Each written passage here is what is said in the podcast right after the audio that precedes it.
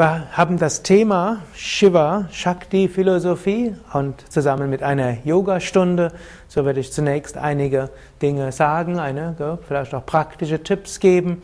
Dann wollen wir eine Yoga-Stunde machen mit Pranayama, Asanas, Tiefenentspannung, Meditation, die dann natürlich auf dieses Thema ausgerichtet ist.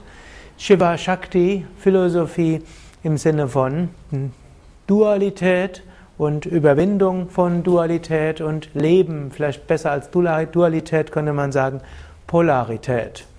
Das Leben ist letztlich Polarität, Leben ist auch Rhythmus, Leben ist Tag und Nacht, Winter und Sommer, Geben und Nehmen, etwas akzeptieren und etwas ändern, lernen und lehren, ins Leben kommen, aus dem Leben wieder scheiden, Gesundheit, Krankheit und so weiter. Vergnügen, Schmerz, Freude, Leid, all das gehört zum Leben dazu. Nicht alles ist genau diese Polarität von Shiva und Shakti, aber Leben heißt auch, zunächst mal zu akzeptieren, Leben ist in der Dualität. Und dann sagt aber Yoga auch, wir wollen hinkommen zu einem Höheren, nämlich da, wo die Dualitäten nicht mehr da sind. Das Thema Shiva-Shakti-Philosophie stammt aus einem bestimmten Aspekt der indischen Spiritualität, nämlich dem Tantra, beziehungsweise dem Kundalini-Yoga.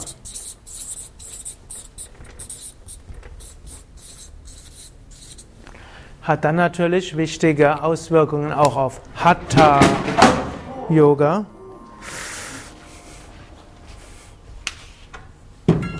Kling. Wie weit bist du mit dem Sitar-Spielen gekommen jetzt? Ja. Gutes Stück, oder? Aha. Schönes Instrument. Also Kundalini-Yoga, Yoga der Energie, hat natürlich auch Auswirkungen auf Hatha-Yoga. Das Wort Ha und Ta besteht ja aus zwei Silben. Ha heißt Sonne, Ta heißt Mond, Yoga heißt Einheit. Und da gibt es zwei Aspekte davon, eben zum einen, dass man Ha und Ta lebt und zum anderen auch Ha und Ta zur Einheit bringt und letztlich dann jenseits der Dualitäten geht zu dem, was im Unendlichen ist. Tantra ist eine ja, faszinierende, letztlich spirituelle Richtung, könnte man sagen, oder auch ein Religions, man könnte auch sagen, eine religionsübergreifende Bewegung. Das Wort Tantra heißt durchaus Bewegung auch. Religionsübergreifend, weil in Indien findet man zum einen tantrische Symbole schon in der uralten Induskultur vor über fünftausend Jahren. Dann gibt es hinduistischen Tantrismus, gibt buddhistischen Tantrismus, sikhistischen Tantrismus, jainistischen Tantrismus und sogar hm, gibt chinesischen Tantrismus. Also eine übergreifende Bewegung, die als Charakteristikum hat zum einen Arbeit mit Energien, ein charakteristisches. Das zweite ist Praktiken, um Energien zu beeinflussen, eigentlich so ähnlichem. Und schließlich, was auch dazu gehört, eine besondere Wertschätzung des Weiblichen und Verehrung letztlich der Göttin. Sind bestimmte Charakteristika des Tantrismus, egal aus welcher Richtung es stammt. Und es gibt die verschiedensten Formen von Tantra im Westen. War lange Zeit hauptsächlich bekannt der rote Tantra, wo es irgendwo darum ging, um Sexualität. Heute hat sich aus dem äh, ganzen roten Tantra so eine Art von äh, Sinnlichkeit und eine Art Psychotherapie, die körper- und sinnlichkeitsorientiert ist, entwickelt. Hat sich äh, auch eine Partnerschaftstherapie entwickelt. Das ist im Westen bekannter. Tantra ist aber sehr viel umfassender als das, auch wenn es das auch enthält.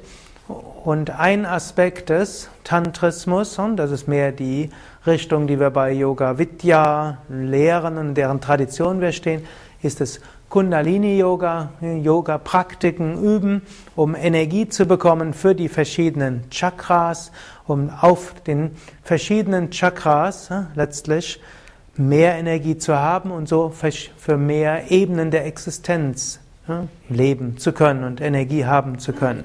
Und eigentlich auf allen sieben Ebenen, vielleicht außer der letzten, aber sogar in der letzten, gibt es immer Polaritäten. Es gibt die Muladhara Chakra, unterste Ebene, ist die Erdebene, dann Svadhisthana Chakra ist die Wasserebene, Manipura Feuerebene, Anahata Luftebene, Vishuddha Ätherebene, Ajna Ebene des reinen Geistes, Sahasrara der reinen Verbindung. Sagt jetzt erstmal nochmal wenig aus und bringt es mit den Elementen. Betrifft dann auch sieben Ebenen des Seins. Man kann sagen, Erdebene ist das Materielle. Dann Svadhisthana ist die Beziehung zu anderen Menschen, zunächst noch auf, auf dem Energieaustausch-Ebene. Zum Beispiel angenommen, man ist frisch verliebt. Der Energieaustausch ist sehr viel Svadhisthana-Chakra. Manipura-Chakra, die Ebene des etwas Bewegens, etwas Bewirkens, seine Talente zum Vorschein zu bringen und kennenzulernen. Anahata Chakra, Ebene letztlich der höheren Gefühle, Ebene der Liebe, Ebene der Freude. Vishuddha Chakra, Ebene der Verbundenheit, letztlich schon hier der Ego-Transzendenz, obgleich das auch schon bei Liebe und Freude beginnt. Ajna Chakra, Ebene der reinen Erkenntnis und der Intuition, wobei da auch die relative Erkenntnis dabei ist. Aber hier seht ihr auch wieder Erkenntnis, Intuition. Und Sahasrara Chakra, Ebene des Einsseins wie auch des Öffnens für göttlichen Segen. Also diese ganzen Chakras drücken aus die verschiedenen Ebenen des Menschseins, und charakteristisch fürs Kundalini-Yoga ist, dass wir auf allen Ebenen Energie haben wollen, auf allen Ebenen wirken wollen, bewirken können, lernen wollen. Auch hier wieder diese Dualität oder Polarität. Wir wollen etwas bewirken und wir wollen etwas lernen. So wie man auch sagt, Leben in dieser relativen Existenz hat auch wieder diese Polarität. Zum einen haben wir eine Mission im Leben zu erfüllen. Es gibt einen Grund, weshalb wir da sind. Und normalerweise auch nicht nur eine Mission, sondern hm, die meisten werden sicherlich schon sagen können, hier habe ich einiges bewirkt, egal wie jung oder alt ihr seid, und vermutlich habt ihr schon auf einigen Ebenen einiges bewirkt. Manche Menschen suchen nach ihrer einen Lebensmission und irgendwann sind sie neunzig und haben die eine Lebensmission nicht gefunden, aber wenn sie drüber nachdenken, hatten sie dazwischen fünfzig wichtige Dinge, die sie bewirkt haben. Es gibt manche Menschen, die haben eine große Hauptmission. Und es gibt andere, die haben viele kleine Missionen. Jedenfalls ist der eine, wir wollen etwas geben. Und der andere Aspekt wäre, wir wollen auch lernen auf allen Ebenen. Es geht darum, dass wir von allen Erfahrungen lernen. Und indem wir lernen, kommen wir zu einer höheren Wirklichkeit. So beschreibt es Patanjali im Yoga Sutra, Sinn des Lebens, das ist die eine Polarität, eben etwas zu bewirken in dieser Welt. Wir haben eine Mission, ein Dharma, und umgekehrt etwas zu lernen. Wir wollen wachsen. Des Weiteren ist unsere Aufgabe, dass wir Erfahrungen machen in der Welt. Ich kann sagen, Erfahrungen machen heißt natürlich auch, dass wir etwas lernen. Aber es ist auch bewusst, Erfahrungen zu machen, auch ohne jetzt direkt etwas daraus sofort lernen zu müssen. Das wäre auch wieder das eher Passive. Und zum anderen geht es aber auch darum, Kräfte zu entfalten, die in uns drin sind. Und Erfahrungen machen heißt natürlich auch, die Erfahrungen anzunehmen und zu akzeptieren. Und das heißt manchmal auch, sind nicht nur positive Erfahrungen. Und auch die, die viel Yoga üben, werden auch feststellen, so ganz kriegen wir unsere Emotionen und Gedanken auch nicht unter Kontrolle, oder? Wer von euch könnte sagen, es gibt einige, die über zehn Jahre Yoga üben, wer von euch könnte sagen, hätte seinen Geist vollständig unter Kontrolle? Jederzeit alle Emotionen voll geregelt. Man kann auch überlegen, wäre das so wünschenswert? Ne? je nachdem, welches Gefühl das gerade wäre. Oder angenommen, ihr müsstet jederzeit überlegen, welches Gefühl will ich jetzt eigentlich haben, um wieder auf, der, auf dieses dort zu reagieren. Da seht ihr schon, wie unsinnig es wäre, jederzeit sich vollständig kontrollieren zu wollen. Also, in vielerlei Hinsicht heißt das, wenn wir Erfahrungen machen, Erfahrungen annehmen, dann heißt es auch, wir lernen, das zu nehmen, was jetzt kommt. Aber damit kann es auch nicht sein. Wenn wir alles nur annehmen, ist einseitig. Zum anderen heißt es auch, dass wir selbst unsere, auf unsere Gefühle einen Einfluss haben können. Wir können auch einen Einfluss haben auf unsere Gedanken. Vielleicht nicht immer sofort, aber wir sind dem nicht ganz so hilflos auf, ausgeliefert. Manchmal ist es gut, es zuzulassen, Erfahrungen zu machen. Manchmal ist es aber auch gut, sie zu verändern und zu gestalten. Zum anderen auch heißt es, wir sollen uns selbst annehmen, so wie wir sind. Und zum, aber das wäre auch einseitig. Zum anderen ist aber auch wichtig, sich zu entwickeln. Und so ist auch Selbstakzeptanz etwas wichtig, sich annehmen, wie wir sind, zum anderen aber auch die Kräfte zu entfalten, die in uns sind und immer wieder neugierig sein, was steckt in uns, immer wieder Neues drin. Also immer wieder kommen wir auf diese Polaritäten. Diese Grund Polarität, es gibt mehrere Grundpolaritäten im Kundalini-Yoga und die erste der Grundpolaritäten ist jetzt das Thema dieses Workshops, mindestens die Überschrift, obgleich ich vom Praktischen her noch ein bisschen mehr die anderen Polaritäten angehen will. Nämlich wenn es zur eigentlichen Polarität männlich-weiblich geht, ist das nicht wirklich Shiva-Shakti. Aber die Grundpolarität ist Shiva und Shakti. Im, in der Tantra-Philosophie steht Shiva für reines Bewusstsein. Shiva steht für das Unendliche, das Ewige, das Unveränderliche. Shiva gilt hier als der ruhende Pol. Und Shakti gilt als die Bewegung. Shakti heißt wörtlich Energie. Das heißt übrigens auch in jeglicher Hinsicht. Also in, gibt ja auch eine von Sanskrit abgeleitete Sprache, Hindi, so ähnlich wie auch Italienisch aus dem Latein entstanden ist. Und dort wird zum Beispiel, wenn wir über Energiekrise sprechen, würden dort, wird man dort sprechen über Shakti-Krise.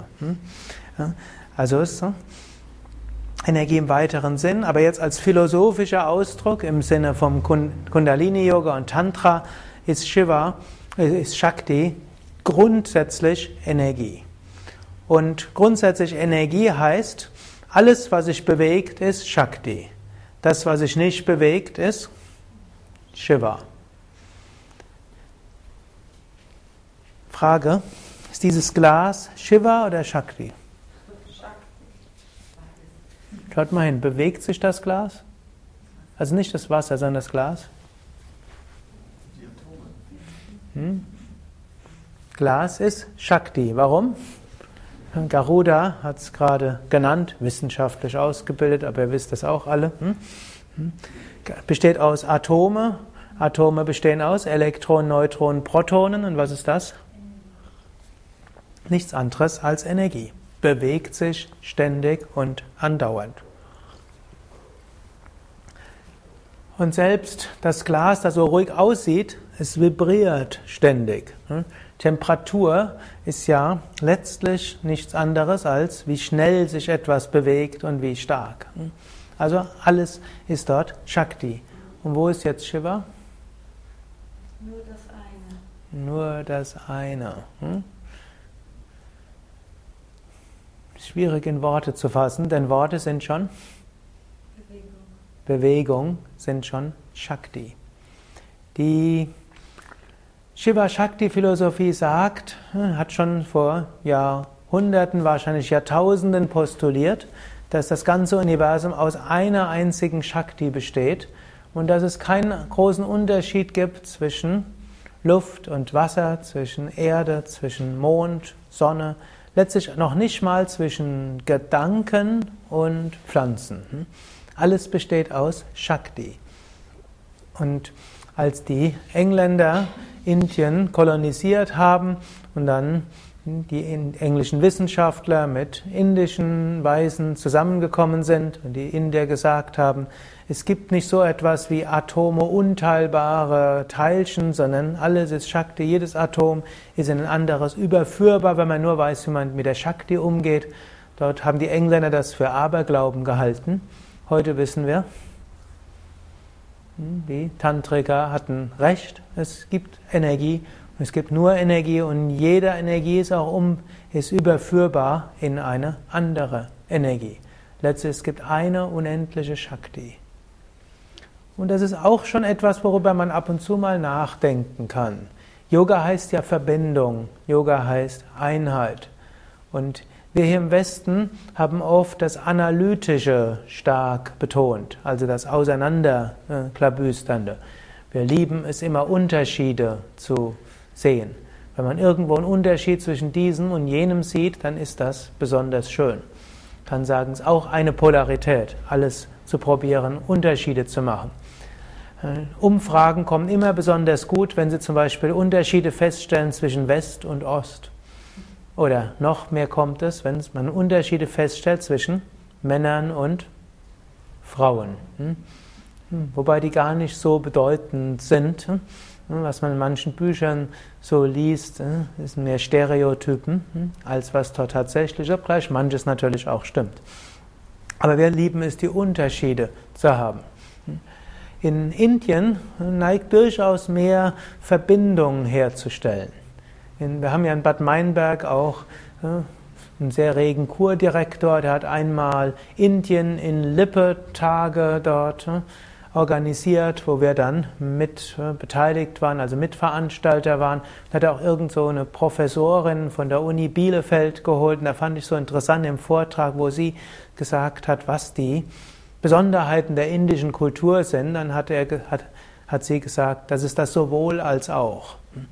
Wenn man fragen will, ist Indisch logisch oder intuitiv? Antwort, sowohl als auch.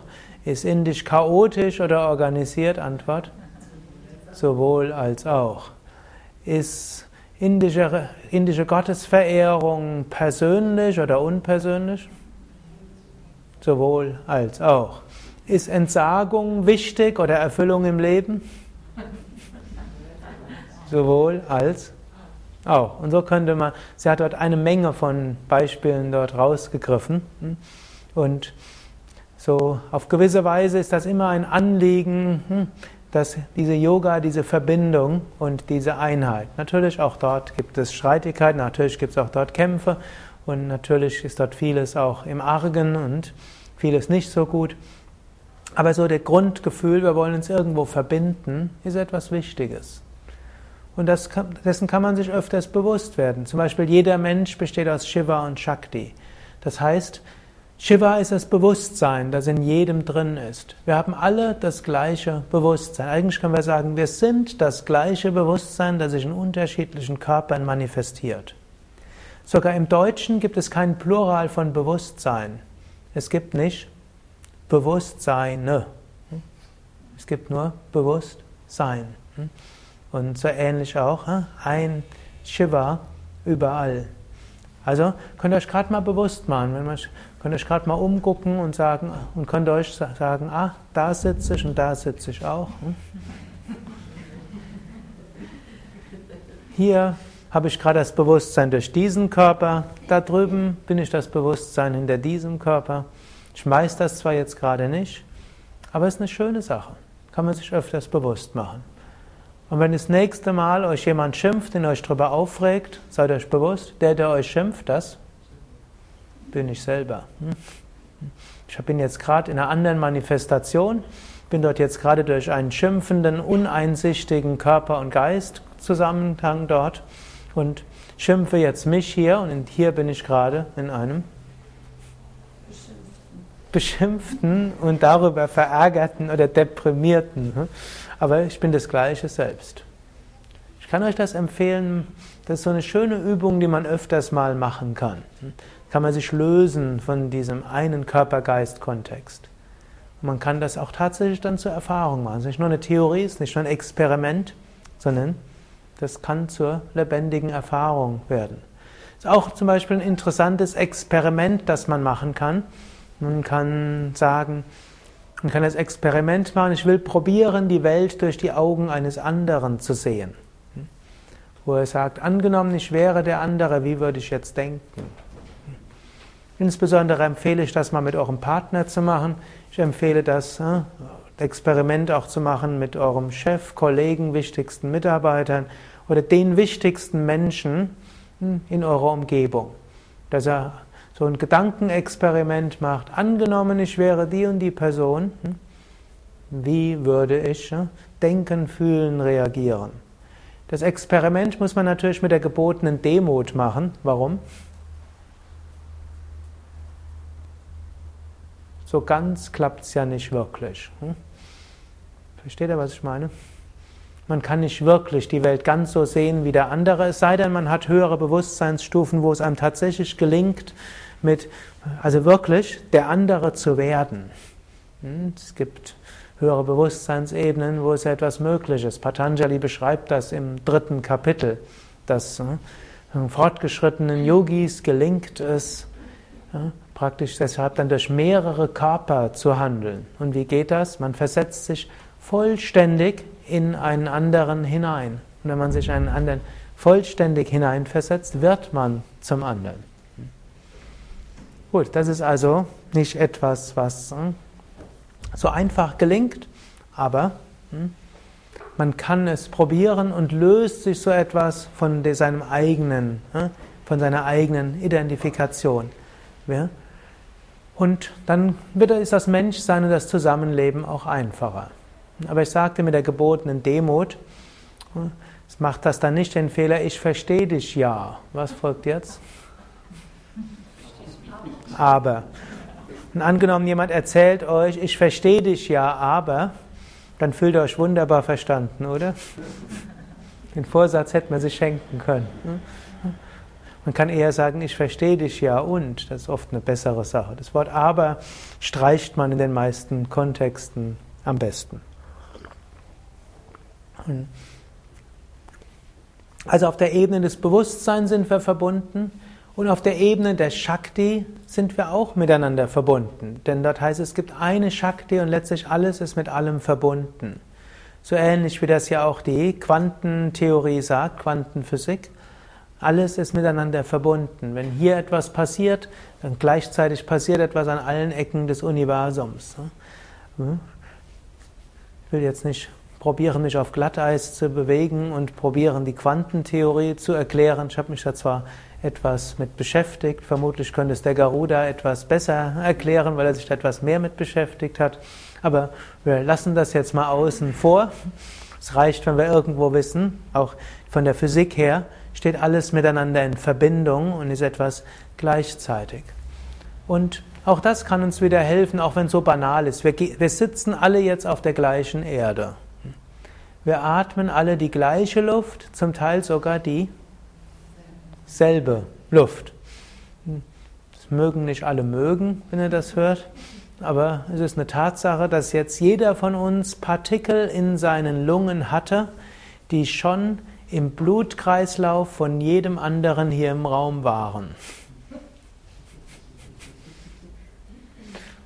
Wenn wir jetzt hier mehr Pflanzen hätten, die dann schnell aus dem Kohlendioxid wieder Sauerstoff machen würden, und wir dann ein paar Stunden hier drin wären, könnten wir da sagen, jeder von uns hat Partikel in seinem Blutkreislauf, die im Blutkreislauf von anderen schon waren.